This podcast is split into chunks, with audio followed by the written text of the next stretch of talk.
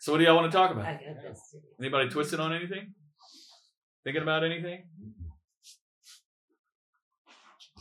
Thinking about painting with Jesus. Mm, painting with Jesus. Oh. That sounds nice. That's like walking with Jesus on the road to Emmaus. Yeah. Yeah. I'm thinking how good last Wednesday's study was too. Keep going back and chewing over how good it is. Just to,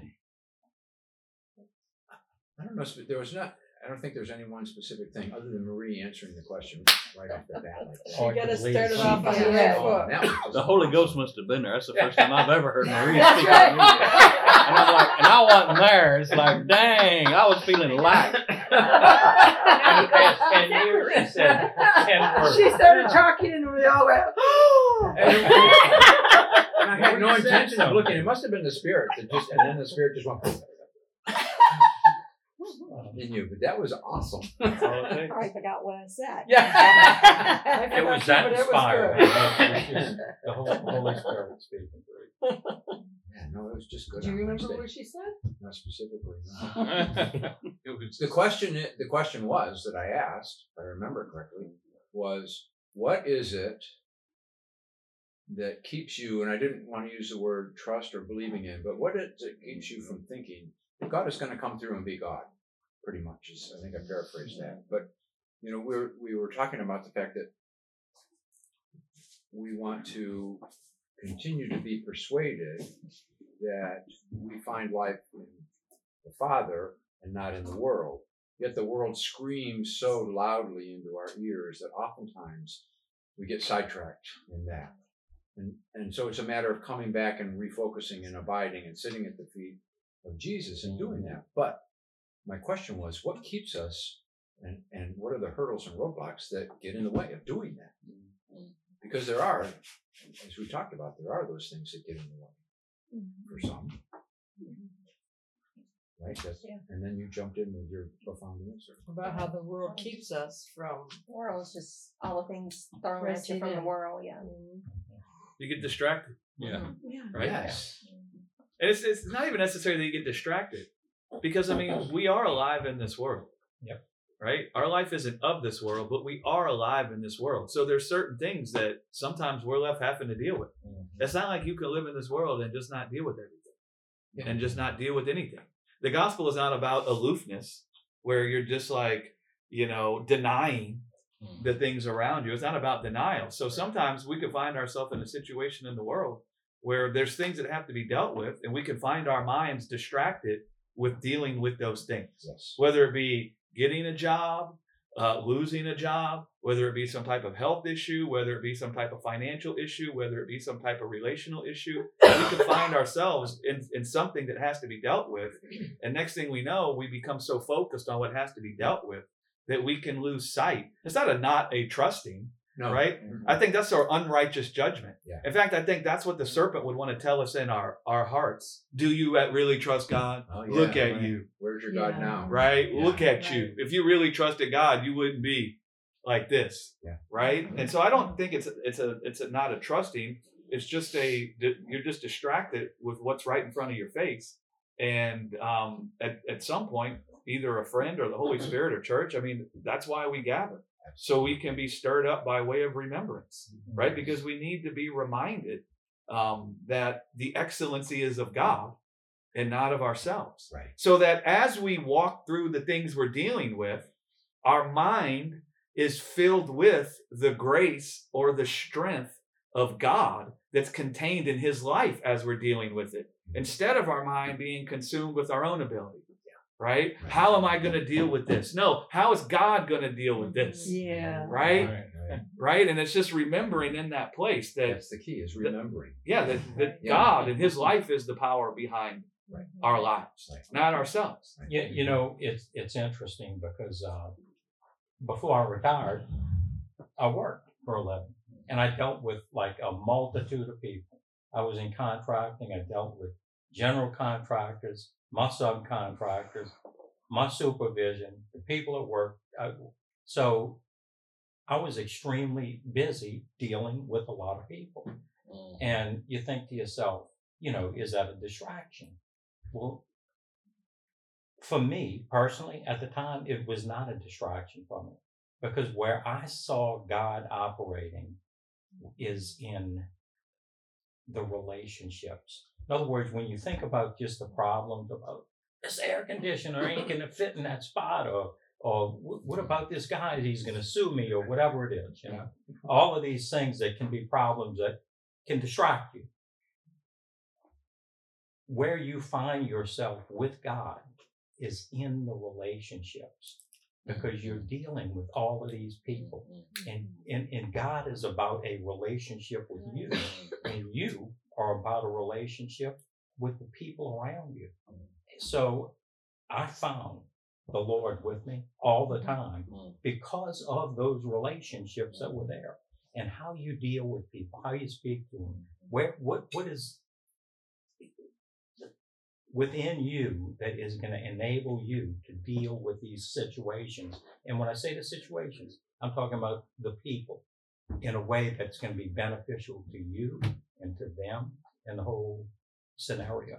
Mm. And you know, when you when you start thinking about what's going on with your life in terms of re- relationship, it, it's it's not so much the things you're dealing with, but who you're dealing with and how you're dealing with them. And I, I found the Lord with me right there all the time in those relationships. Yeah. It was good. It's It the was Lord that gives you power to gain wealth, Yes. yes. right? And that doesn't mean the Lord has given you strength and now you're going to use your strength to go get money Right. or to go be prosperous in the world. I mean, the context there is that the Lord gave them the promised land with homes that were already made, buildings that were already built, vineyards that were already planted mm. and bustling over, right, with fruit. Mm-hmm. And so it's the Lord that gave them the ability to be prosperous. And so mm-hmm. it's just being reminded of the Lord with you. A simple thing everywhere you go. Well, one of our big problems is our mortal bodies. When our mortal our mortal bodies can feel weakness, and when they feel weakness, you know what our mortal bodies try to tell us? Mm. That God ain't there. Yes. Otherwise, you wouldn't feel weak. Right. Mm-hmm. And so it and and then we can become distracted with weakness. And before you know it, our sight can be filled with weakness. And just to use like radical words, we could not purposely, but we could ignorantly be worshiping our weakness. Mhm. Right? Where our weakness has gotten exalted in our eyes, as if our weakness is our God now. The weakness is reigning over us. As if all of a sudden the weakness we feel is now a sign that we're not under the reign of the indestructible life of Jesus. Right? And actually, the weakness, it's actually a real blessing. One of the worst things that can happen to you is for you to think your strength can do something for you. That's one of the worst things that can happen to you. If your confidence is in your strength or in the the the feeling of strength, listen, that's one of the worst things that can happen to you. And it, what I find about the carnal mind and the wisdom of the world, there's a reason why Paul said that uh, the wisdom of God, Christ, is foolishness to the wisdom of the world. Because the wisdom of the world would say it's very foolish to say the feeling of weakness is a positive thing. It's foolish to say that you should rejoice in the feeling of weakness.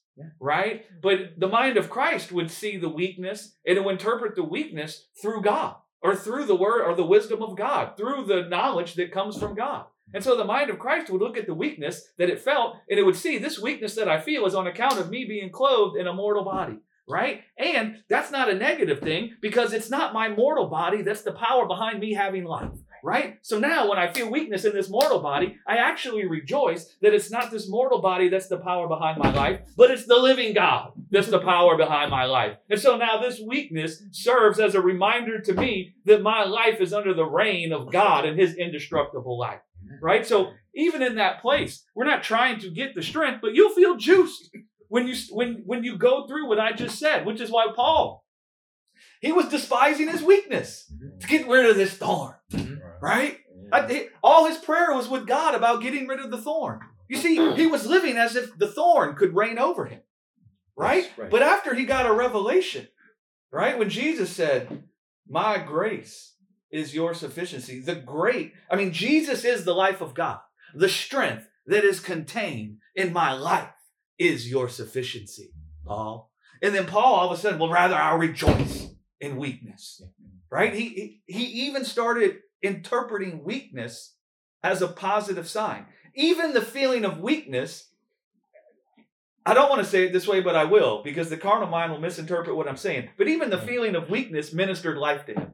Because even the feeling of weakness served as a reminder of God and God's indestructible life, right? And so when he felt weakness, that was just another excuse for a powwow with the fact that the government is upon the shoulders of Jesus Right. and he's under the reign of God's indestructible life. It's just another opportunity to get together with God and rejoice about his life and how his life is dwelling in me and I have this treasure inside of myself. And oh, by the way, I thank God that I have this treasure in this earthen vessel, lest I become confused one day and think the excellency is of me and myself and my speech and my ability to uh, evangelize and my ability to plant churches and my ability to get people to come to church, lest I think the excellency is of me. I rejoice that this mortal body can feel weakness and that I actually have the treasure inside of this mortal body because glory to God, I want to live every day of my life by the faith that was revealed in Jesus Christ, right? Which is not by strength of my hand, but by strength of your hand, oh God,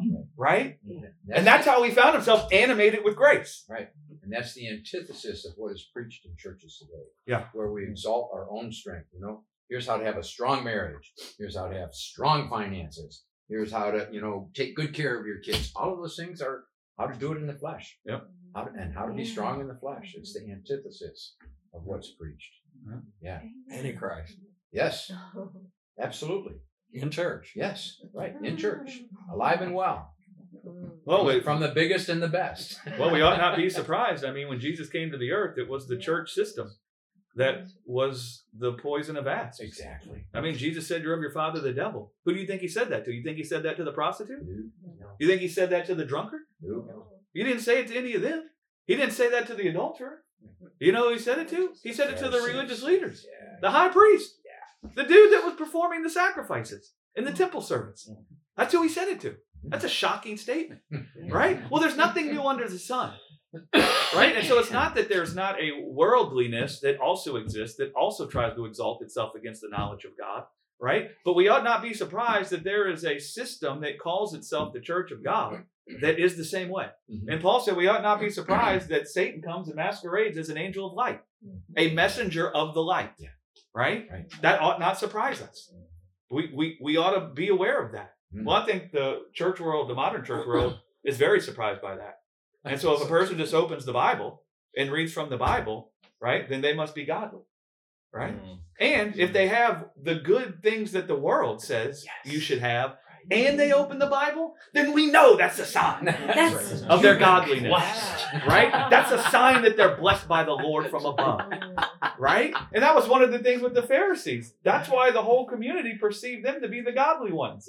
Because they had the best seats in the synagogue. They had the finest linens. They had all the riches. They had the nice uh, homes and beds and everything. And that doesn't mean having those things are evil, but you should never look at those things and think that's a sign that you have the blessing of life. Mm. Right? And mm. God actually cast down that belief. Right? That's a stronghold. And God cast down that stronghold at the cross in Jesus, where he confounded that wisdom. Because here comes this dude who's the weakest that anybody's ever seen, right? Yeah. The curse is upon him. Yeah. He's cursed, right? And so here's this cursed dude. Cursed is a man that hangs on a tree. That's one of the most powerful things there is they had a wisdom that said cursed is a man that hangs on a tree, which means that man cannot inherit the blessing of life. He's inherited the curse. So he looked the weakest that anybody could look. There was no strength in him. He didn't look strong according to the world. He looked feeble and weak. He didn't look wise according to the world. None of them thought he had the qualifications to be rabbi. He looked like the stupidest person in the world. He didn't look noble. I mean, he didn't look like he was the king of the Jews. In fact, they Yeah. mocked him for being called the king of the Jews. They fashioned him a crown of thorns and pressed it down on his head. Right. Right? And so then this guy, who does not look like he's blessed by God or loved by God, he inherits the kingdom of God and comes out of the grave glorified with the immortality of God. Right? Well, that casts down the stronghold where you live judging according to your natural sight. Yeah. Right? Mm-hmm. And sadly, what we have in the body of Christ still today is predominantly that's what we do. We judge by our natural sight. Mm-hmm. We judge what we see by our natural sight. Mm-hmm. What does someone look like? How do they dress? What does their hair look like? What do their clothes look like? What does their building look like? Well, what do they have? Do they have this program? Do they have that program? Right? How many people come there? They all these things, right? Do they have more than one bathroom? Do they have more than one? well, you know, in, in, in the early church in Acts, it says they shared everything. so we're just modeled after that.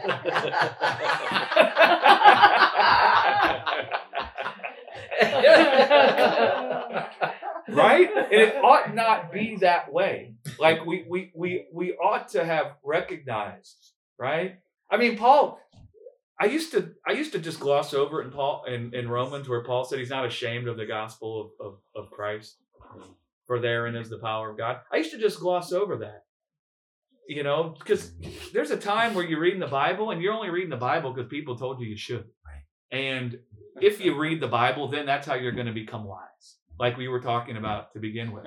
And so there was times where I was just reading the scriptures because you got to get through a certain amount of chapters every day, don't you know?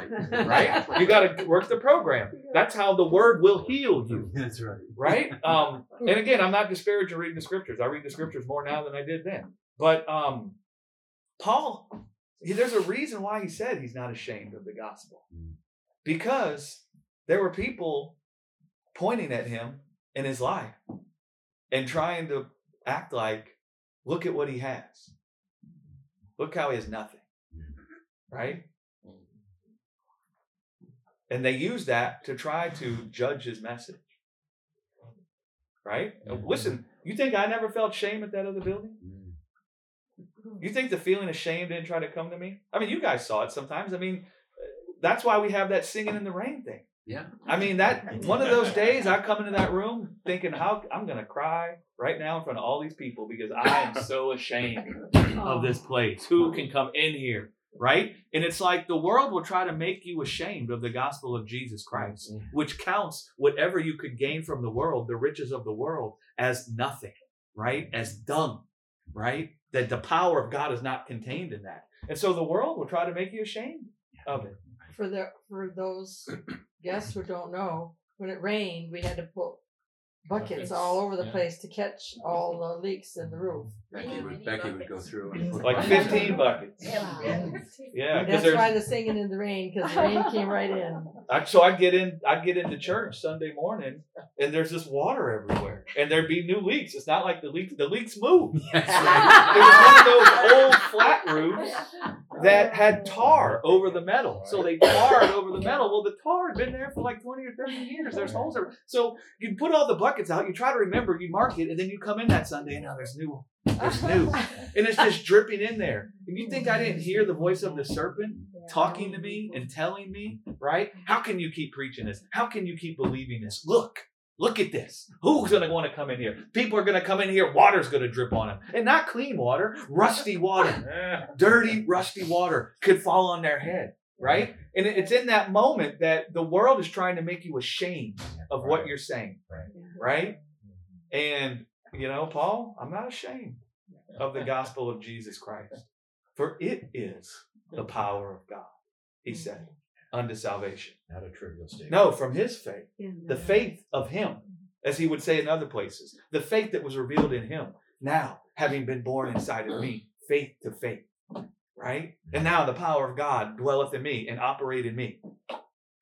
And it's not by the strength of the flesh.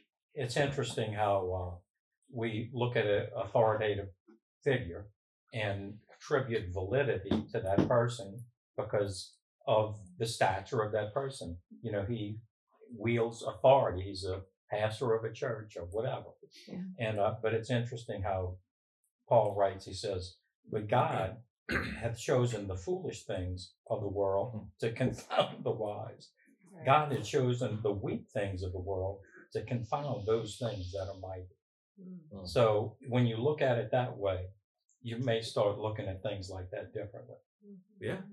Yeah. And you would think that the church would be there looking at those things differently by now. Yeah. Right? You think that that would have been the biggest sign. Like Jesus coming and how Jesus mm-hmm. looked on the cross Yeah. and how he inherited eternal life. And you, you think that we would take that as a marker. But that's one of the reasons why the world is, is in such bad shape right now. And even the, the church in the world. Because we esteem people that are mighty men or women of renown according to the world. We esteem the strong according to the world, right? I mean, Cindy just talked about, are you going to be finished before the Super Bowl? And there's nothing there's nothing wrong with wanting to enjoy the Super Bowl, but we'll just use that as an example. We esteem those athletes more than we esteem people that can't throw and catch the ball. We just do. We esteem musicians. We esteem people with money, right? One of the biggest problems for the world is that the people in the world esteem what the Bible calls mighty men and women of renown, giants in the earth, because they look strong according to the world. They look wise according to the world. Why do they look wise according to the world? Because look at everything they got. They must be the wise, right? They mu- look how strong they are. They must be the noble, right? And so the world esteems those people. And so the world looks on the flesh of people and then esteems people based on what they see in their flesh, right? And so then we listen to the, the what do you think is coming out of their mouth? The poison of asps, right? And so the, the body of Christ is in a really bad place because of, of that esteem, Hmm, right? right. I mean, the second you have a celebrity in the church, forget about whether the celebrity just got, you know, saved a month ago. We got to get that guy up on stage preaching. We got to get that guy talking in the conference. That'll really bring the people in, right? I mean, it's, it's nonsense. I know there was a local church uh, in the state that uh, had a, and this isn't to despise the the guy because the guy doesn't know he was a novice. The poor guy had recently come to the Lord. He's not grounded and rooted in the love of God. They shouldn't have been throwing that guy up on stage, but he's the head football coach of the most esteemed university in Louisiana. And he comes to our church. So we got to get him up on stage teaching. Well, it was like three months later that the guy, you know, was found to be committing adultery on his wife and divorced. And they were thrusting this poor guy up on stage like he was a teacher of the gospel. Yeah. You know, all because he the fame.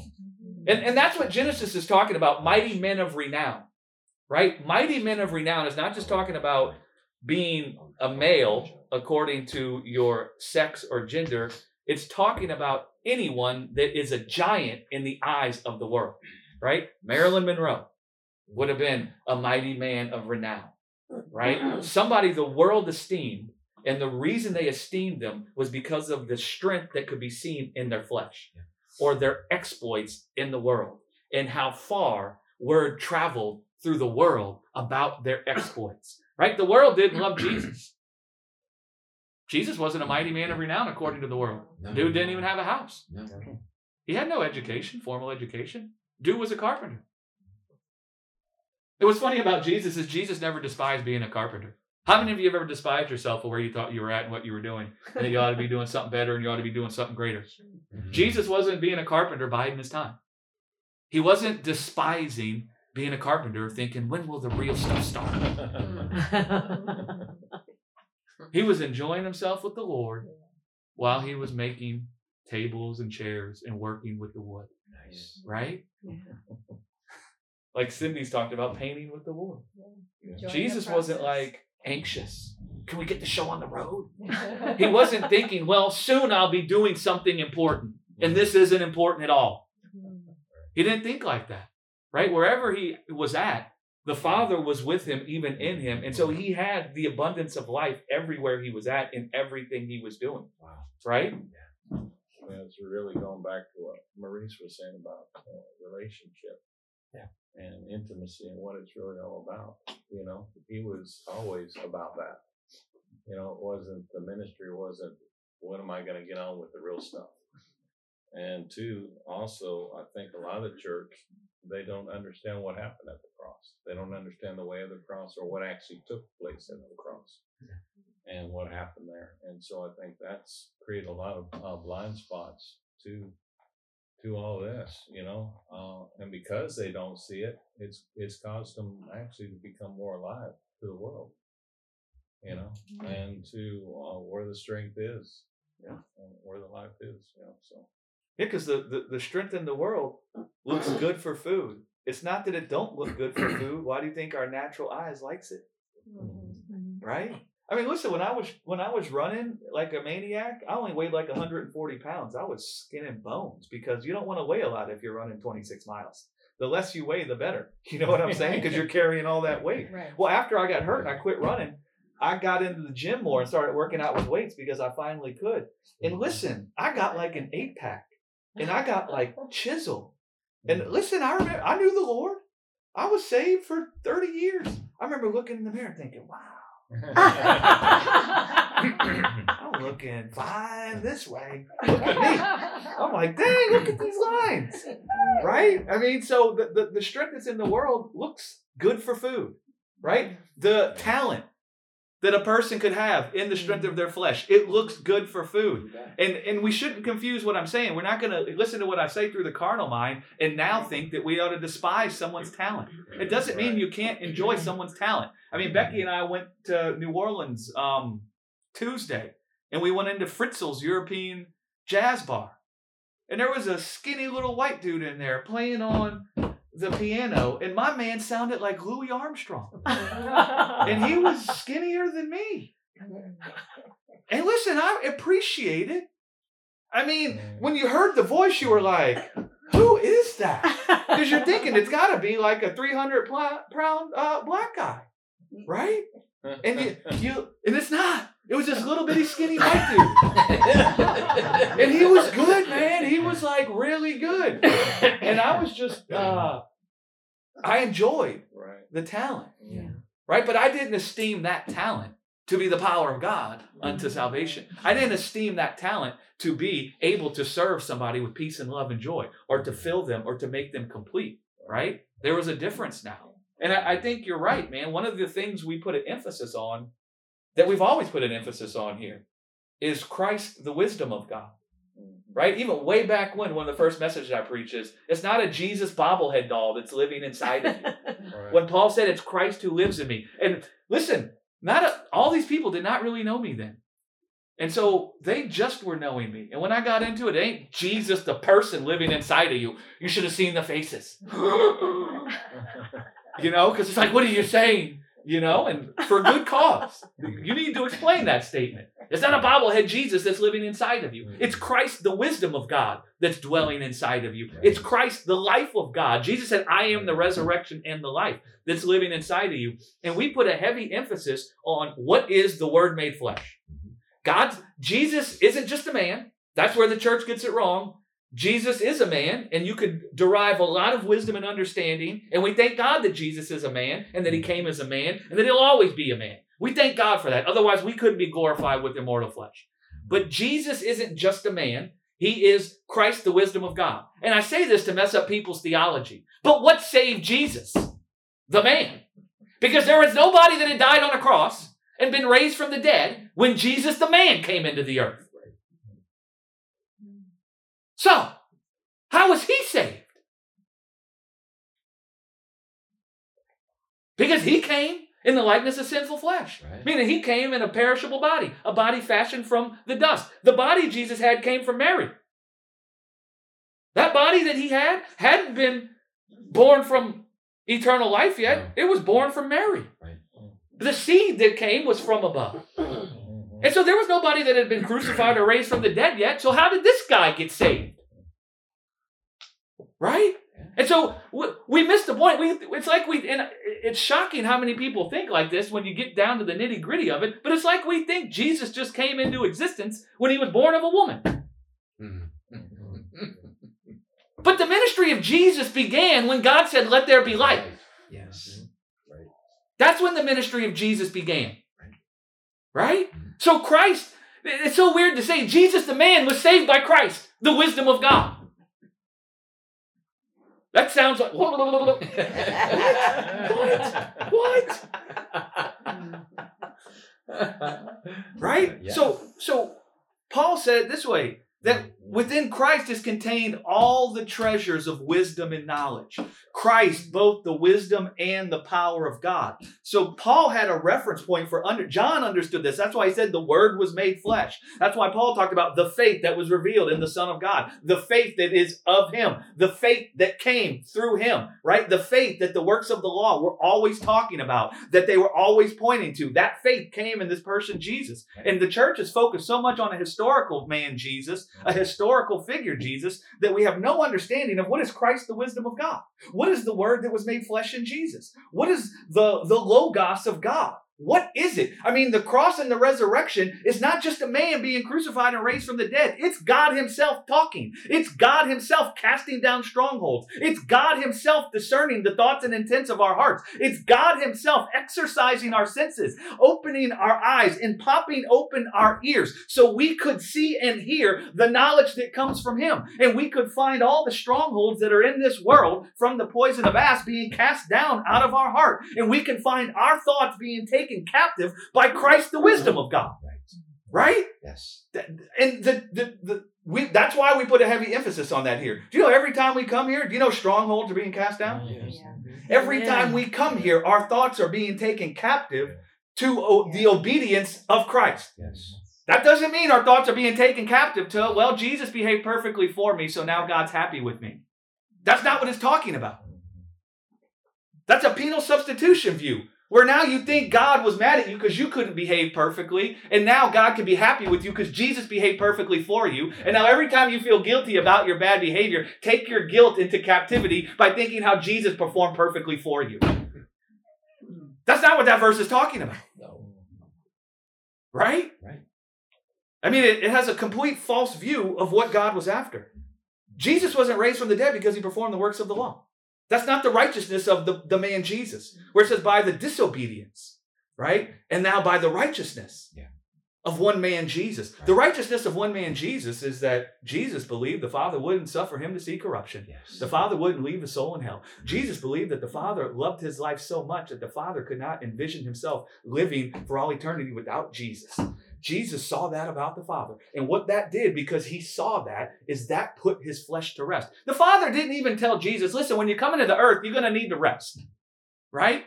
The Father did not give Jesus an order to rest. The commandment Jesus came into the earth having in his hidden in his heart because Jesus in the Psalms it talks about you are hidden in my heart, O Lord. The commandment that was hidden in Jesus' heart was the revelation of the Father's love for human.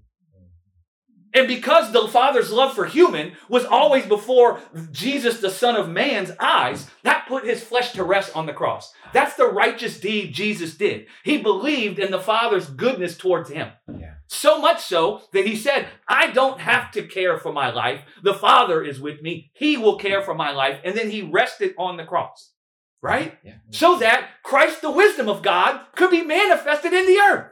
And the same wisdom that saved him could now be put in front of our face and discern our hearts and our thoughts. And now we could find the same wisdom saving us and casting down strongholds, Mm. right? I mean, that's the dynamic there. But the body of Christ has lost complete sight of that. Jesus the man, Jesus the man, Jesus the man. I promise you, I'll mess people up. Well, how was Jesus the man saved from sin and death? Again, no one had come into the earth before him and died and been raised from the dead. So how was he saved from sin and death? Right? And so we lose sight that that was revealed in Jesus. So we say we're saved by the cross and we're saved by the resurrection. And we most certainly are. But we're not saved by a historical thing. We're not saved by a historical event. No. It is a historical event. And that historical event had to happen. Don't confuse what I'm saying. But that historical event that had to physically happen declares something to all of us. And you are not saved by just believing that this historical event actually happened. You're saved by believing on the wisdom that was revealed there, which is God is with you to be the father of your life. God will not suffer you to see corruption. God will not leave your soul in the grave. And then your heart cries out, Abba, into your hands I commit my life Right. right? I have a desire for life, and I see in you is the life I'm desiring. Father, right? Mm-hmm. And you call God Father. What that means is you're saying the life, your life has come from Him. That's how you're saved. Right. That's the same way Jesus was saved. And so, man, the body of Christ would do so much better if we could start talking about Yeah. the wisdom of Christ, the wisdom. What was God saying through Jesus on the cross? Yes. Like, it's a silent word. I don't just mean what did Jesus say with his mouth open when he was on the cross. What's the silent word being declared on the cross? In the resurrection, what is the word that's being declared? Because that's God talking. And what is he saying? Because that's the same thing Jesus, the Son of Man, heard. He heard that same wisdom. And man, the body of Christ, there's no act. John, in the beginning was the word. And the word, John begins his gospel putting a heavy emphasis on the word. He begins First John by putting a heavy emphasis on the word that was made flesh. And he calls it the testimony of God. Yes. yeah. And he says that's how we're saved. The testimony that God has given and the way he gave it was through his son. Mm-hmm. Right? Maurice. I was just going to say, you know, the understanding of the, the giving of the Holy Spirit at Pentecost by the church is, is really basically God puts his spirit within you and he gives you certain gifts, abilities to do things. And that spirit kind of like tells you what to do. And if you do what the spirit tells you to do, you're being obedient mm-hmm. and things are going to go good for you. But if you don't do what the Spirit tells you to do, it ain't going to go good for you. But when you consider what a, what the human spirit is, is our mentality, our thinking, our disposition in life. That's what the human spirit is. And God's spirit is no different than the human spirit. There's a mentality, a thinking, an understanding, a wisdom, a, a, a disposition toward itself and toward others. And when we have his disposition within us, it's not some spirit of bobbleheaded Jesus inside of us telling us what to do so he'll see whether we're going to obey or not. He's putting his disposition, his spirit within us, that mentality, that wisdom, that understanding within us that that we might be as he is in this world Mm. And and and that's why the church is so like kind of screwed up in their thinking. And it, it's sad to, to say but that's why it's so important that the truth about who god is who the spirit is and w- what that spirit is that it's not just some thing within you trying to tell you what to do Yeah. that it is more than that Yeah. way more than that That's what the scripture's trying to get across when it says, He that's joined to the Lord is one spirit. yes Yeah, so we need this and that. I think I find with humans, we get fixated on one or the other. Yeah. So you either get fixated on uh, Jesus the man, or you get fixated on it's a belief, right? And if you get fixated on one or the other to the detriment of the other side of it, mm-hmm. you're in gross error. Mm-hmm. And you're going to begin teaching things that aren't true, right? So if you put the emphasis on on Jesus the man, then you're not really going to understand the wisdom of God. And you're going to get all sorts of things wrong, like the law, you're going to get the ministry of Jesus wrong, you're going to get all sorts of things. But if you put the emphasis only on a belief and not the physicality, that death actually, you'll end up thinking that death didn't really need to be conquered in the flesh. You'll end up thinking that it's just about belief, right? And you'll gravitate towards Gnosticism, right? And you'll begin despising the physicality of the man Jesus and how he actually had mm. to take sin and death into his own body. And he actually had to come out of the grave having been cleansed from sin and death, right? You'll just, oh, it's a belief. It's just a belief. You got to have this and that, mm-hmm. right? And you got to bring both of them together, right? Mm-hmm. Does that make sense? Like Marie said, a disposition. Obedience. You know what obedience looks like? Obedience looks like um, God's trying to tell you he'll only ever be good to you. And obedience looks like you be allowing yourself to be persuaded that that's true. Because obedience is something that happens in the heart. Mm-hmm. It's not something that happens outwardly. We judge everything carnally. So mm-hmm. we Right. judge obedience carnally Right. by the natural mind. And so we think obedience is somebody tells you to do something outwardly and then you do it outwardly. Obedience is more like God mm-hmm. coming and telling you something that's the truth. And then you allowing yourself to be persuaded that's the truth. That's why Paul said his apostleship was given for obedience to the faith. Well, how do you obey a faith? Mm-hmm. How do you Yeah. obey a belief? Somebody tell me, how do you obey a belief? How do you obey a belief? you hear it and believe it You believe it. You and, and you know what? You, you, that, and that's what people don't understand about the work that humans do. There is a work that we do. The scriptures talk about the deed, mm-hmm. being blessed in your deed. The scripture talks about on the last day receiving a reward for the deed which you have done or the work which you have performed. Every human being will have done a work in their heart. And the deed that they will have done is every human being will have heard the gospel. I know there's a whole lot of sections of Christianity that live by their emotions, and they in their emotions they can't fathom that they're not the creator and they can't see all things. So in their emotions they say, "Well, you must not need faith to be saved because what about all the people in like Thailand?" As if God can't speak in the hearts of the people in Thailand. Right. As if God's so weak. So every human's going to do the deed, a deed. Every human will have heard the truth. And the way you interact with the truth are the work, the two works that are involved with a truth is you're either going to harden your heart to it and reject it, or you're going to allow yourself to be persuaded. Right? Now, there's a reward for each one of those things. Right? The reward of hearing that God will only ever be good to you, that God is righteous towards you, that it's not about you being righteous towards Him, but that God is righteous towards you. He will give your life the care that it needs. Mm-hmm. He will seal you with His indestructible life. The reward of being persuaded that that's true is you will inherit the very immortality of God inside of your physical body. You will inherit eternal life. Now, the reward of hardening your heart to that and refusing to believe that and thinking that the power unto having the blessing of life is by your righteousness and what you're going to do to heap life unto yourself, the reward that's contained in that belief, that wisdom, is eternal destruction. Right? Those are the two works. And you got to think about yourself when you think about what are the works of God. We focus so much on the works which we must do. The works which we must do. The works which we must do. Well, the disciples asked Jesus, What are the works of God that we might work them? You'd think that everybody would put their hat on that because they asked. Yeah. You'd think that if we had a big controversy about what are the works that we're supposed to do, you'd think that we would stop and say, well, somebody already sought an audience with the Lord Jesus and asked that same question. So all of your surmisings and all of my surmisings are worthless because they already had this conversation. What did they say? Right? The work. How do you work a faith? What's the work involved with the faith? You either believe it you either are persuaded by it because the power to believe it is contained in the faith, Yes. right? Right. Or you reject it. You harden your heart to it. Those are the two works. That's the work. That's it.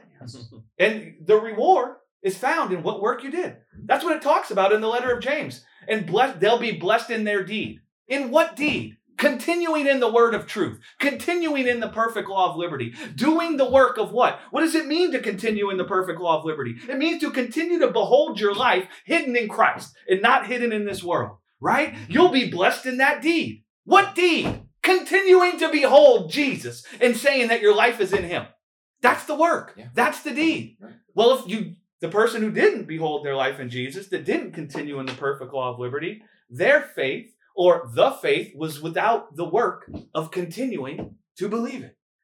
Right? That's it. But the body of Christ wants to talk about all the works which we should do. I think we become really confused. I don't think we understand that the things we talk about that are the works we think we're supposed to do, that you hear everywhere you go, yes, but there's things that we're supposed to do, right? We're supposed to do all these things. I think we don't understand that those things that we end up doing is the fruit that the Spirit produces. And that ain't the works which we are doing. That's not what it is. The work, the only works which we are doing is being persuaded of the gospel of Jesus Christ or refusing to be persuaded. And if we allow our hearts to be persuaded, we will find the gospel of Jesus Christ bearing much fruit in us. And you might find somebody bearing the fruit of God. And you might find somebody laboring more abundantly than them all. But we ought not confuse that with the works which we should do. Right. I tell you, you can't get away from the fact that if you do like one thing and you think you're doing this thing because you're being obedient to God, that you're not going to say, I did this. This is what I did. And I'm going to tell you something. God forbid that any human being would ever say, I did this for God. It's just, it's just not e- either he caused that to come to pass in your life through the faith that dwells in you through him or it is of you it, it's not both Right. no it's not that Right. we don't do things and we don't share we don't love the people around it's not that those things aren't manifesting in our lives but the the idea that I am doing things for the Lord mm-hmm. is like the the height of I don't know what what's the word to say it. The height of pride, Pride. iniquity, Thank the haughtiness. Yes. Yeah. I mean, it, it, you're right, Maurice. It sounds weird to say it according to the natural mind, but that's basically the height of iniquity. Yeah. Right? Is to think like that. That's that's we weren't that's not the good works we were created for. Oh, all whatever it is, if you think you see anything beautiful coming out of me, that's not the good works I was created for. The good work I was created for was to walk in the good work of God. Right. Because I am his workmanship. Yeah. Now, if I do the good work of walking in his good work, word? what'll happen is is that will be a tree of life in me and you'll see all these things coming out of me but that's not the good works that's not it that's the fruit of the good work Yes. right it's the fruit we confuse the fruit of the good work with the good work right we we, we confuse evangelism right we should not be mm-hmm. telling people that they must evangelize mm-hmm. that's not how you should preach evangelism. You might be an evangelist and you might have a burning in your bones to evangelize. Mm-hmm. And you might want to encourage people into evangelism. But the way that would sound is not, you should be out there evangelizing.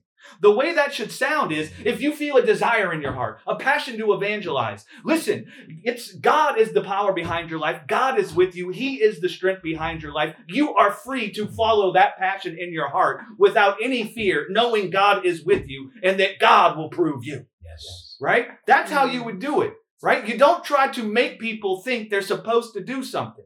That's not what you do. Mm-hmm. What you do is you preach the Spirit of God so they can be strengthened to feel like God is with them and they can follow the burning in their bones, right? Because they'll start feeling like, what can man do to me? And they'll be out there evangelizing, Yes. right? But we've made the evangelism the work that we should do Yeah. instead of preaching the real work, which is the persuasion or to be persuaded by the faith. And so, how do you preach that? You just keep preaching the faith.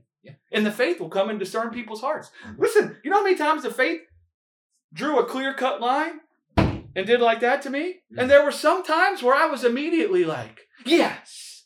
And there were other times where I was like, let it never be said, Lord. I'm trying to pretend like, no, no, no, I didn't see that. What you mean that they're not the problem and that there's something going on in my heart? That was one of the hardest things for me. My, I didn't, I didn't reject it outright, but I didn't just like receive that. I, Yeah. God had to keep persuading me.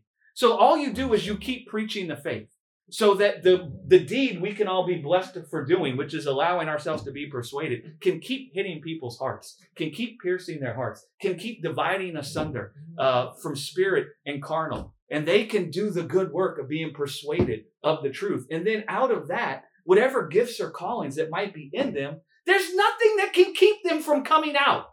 I mean, my life is a profound testimony of that. There's nothing that could have kept this from coming out of me. And there is everything that tried to stop it. Myself included, death included, drugs and alcoholism included, a million things included. I mean, I had times with a gun next to my head where I was going to blow my brains out. I had times where I was so addicted to drugs I couldn't sleep for weeks. Nothing could keep this from coming out of me. So we don't need, no one needed to come and tell me this should come out of you, Greg. This is what you should be doing. Do you know what I needed to be led into? I needed to be led into the room where Jesus was put on display, and I could sit at the feet of Jesus and look at the faith that was revealed in him. Because then that faith could be the power behind what was there in me coming out, right? Yeah. I was just thinking, you know why the, the the church views what they do as works? Because it's a work to them. They're working their butts off because they're not really experiencing the thing that they're preaching about. Right. But but to, so to them, it is a work. And listen, And if I'm suffering, you got to suffer too. but listen to this. So Work the of the idea ministry. of losing your salvation.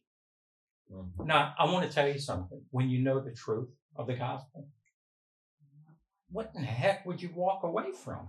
What faith would you walk away from when God has blessed you and given you with his indestructible, incorruptible, perfect life? Why would a person ever walk away from something like that? Mm-hmm. If that is the fa- faith that's dwelling in you, why would you walk away from it? Nobody would. A, you, a moron wouldn't walk away from it. There is no such thing as walking away from something that is like just perfect. Why would you walk away from perfection? That's right.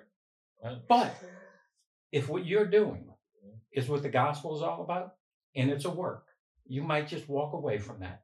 But you're not walking away from the sa- sa- eternal salvation that God came to give. You're walking away from your own efforts to attain it. Mm-hmm. Yes. And and and and your gospel that you walked away from was not the gospel at all. Right. It was another Some gospel. other That's right. gospel. That's right. I can testify to that personally because, you know, Sharon, I didn't, I wasn't raised in church, but I had an encounter with Abba. Okay. Because I asked the question, I said, what's life all about? Because I was at, I was just sick of this life. I didn't know. That was the question I asked. Okay. Never read a Bible. He took me to, and there was a Bible in the room, and he I opened it up to the book of John, of all things. Hmm. Oh, I could have good opened book to up open up Leviticus, to. Leviticus, I didn't know, you know, Yeah. open up to John and he showed me the cross. And he says, and he, and he, I was engulfed with his love. And he Yeah. said, this is what life is all about. Yeah, how can you walk away from that? But then, love, I, man? but then I was invited to a, a certain denomination, church, Yeah. okay? Yeah. And uh, that's where a lot of the doctrines where thieves and robbers begin to, to, to you know, steal. Yeah. And so I, I wound up walking away from that Mhm. okay, going back into some old, old watering holes. Uh, so I was saved and confused, Mhm. but I never walked away from Yes. that which was planted in me Yes. and what was always persuading my heart.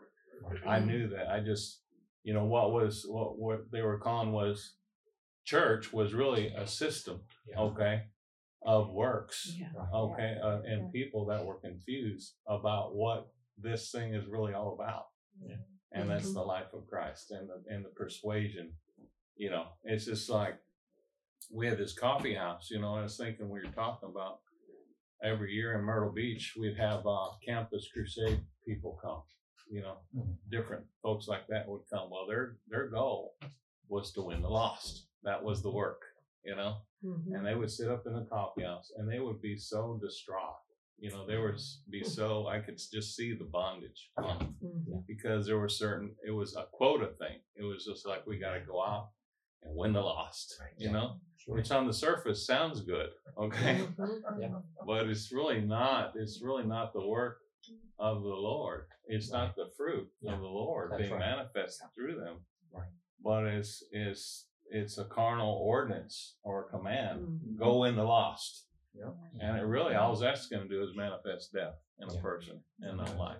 And so, but we had an opportunity to, to share the gospel with them. a lot of them. That's good. folks. That's nice. They would look at you like a calf looking at a new gate. You know, I've never heard this before. when you talk about relationship, you know, and intimacy with the Lord, and Mm. That's just Yeah. like when Jay and I took that evangelism class, you know, how to True share crusade. the gospel. Yeah. And then they sent us out into the neighborhoods two by two. I mean, we were scared to Dude. death. Are you kidding me? I've got to do what? Right. I didn't want to do it. And um, as soon as we finished the class and did the required work, we never did that again until we heard the true gospel. Check that box. And now you can't shut us up. I know you're all in the airport accosting people. What- What's interesting is, you see, Yeah. God came and evangelized us first. Yeah. The reason why He did is Yeah. because we were beautiful to Him, and His heart was gushing with love Mhm. and compassion when He saw us suffering at the hands of death. Right now, that's the heart that evangelism should be born from.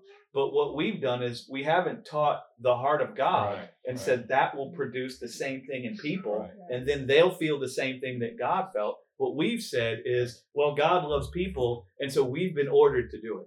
And so now the power behind our evangelism has been an order instead mm-hmm. of being captivated by the love of God.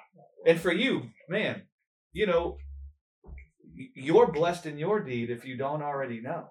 Because listen, that that's not just a single moment in your life, right? That's no accident, that question you asked, right? What is life all about? God has been faithfully unwinding that for you. That's why you have eyes to see life and death the way you do. That's why you have eyes to see the difference between the life in the world and the life of God. That's why you don't get confused. It started way back when, when you saw what is this life is this cannot be life, right? And I remember seeing your posts uh, on Facebook. I mean, when that when that hectic political season Mhm. came into play, one by one, I watched all the grace preachers get all caught up in the political conversation about how we're going to find life from the political and how the people perish when the righteous one isn't in office. And I'm like, Jesus is the righteous one, not Donald Trump. So if you like Donald Trump and the political system, that's fine, but that's the political system. And Donald Trump being in the White House is not the righteous one. And one by one, I watched all the people become so confused and like preaching the strength of the world. Mm-hmm. Oh man, it was heartbreaking for me. Brother Rick, no confusion. Boom. And I, man, I prayed for this dude because I thought people are not gonna like that. but, he just, but he just beating the drum, and it, it's it's the tree that was born from that question that day. Right. What is life about? And God has been ministering what life is about to you and what real life is and what it isn't. And you have eyes to see it clearly. And that's why you keep beating the drum because you know what life is. You talk about the life that now is and the life that is to come. I mean, even just that simple statement straightens out so much bad doctrine. Because people right now are either believing in a life that now is or they're believing in a life that is to come. But very few people are believing in both. Right. Yeah. Well, That my- there is a life that now is and one that is to come. Well, like Maurice was saying, I wasn't rejecting when I was invited to a certain denomination. I wasn't really rejecting life. I was rejecting death. Yep. That's right. I was rejecting a system. And it's built on- insane on because. Right. because the system will look at you and, and say you're rejecting the faith, Yep. Right. but you're exactly. actually rejecting the death And that they they're even have a prayer meeting for you. He's brother Rick. He's not in church anymore.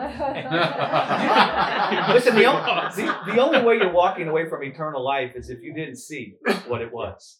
Right. And the scripture talk about believing in vain. Right. right. And so there was some other thing going on, right? Right? Like maybe you came to an altar call because you were just afraid of burning in hell. Right. Mm-hmm. Well, that's not really believing on the faith. And I don't say no one can be saved that way because it's in the heart. So someone could hear a wrong message, but in their heart, they're just crying out for life. Right. Well, someone else could just be like, well, I don't want to burn in hell and I don't want to be the only one not doing it. Let me walk this aisle. So they go do it. And then they play church for a little while, right? But they never really heard the word of life. They never really tasted and saw that the Lord was good. So they're not walking away from the truth. They never really were believing on the truth to begin with, Exactly. right? But glory to God. I think uh,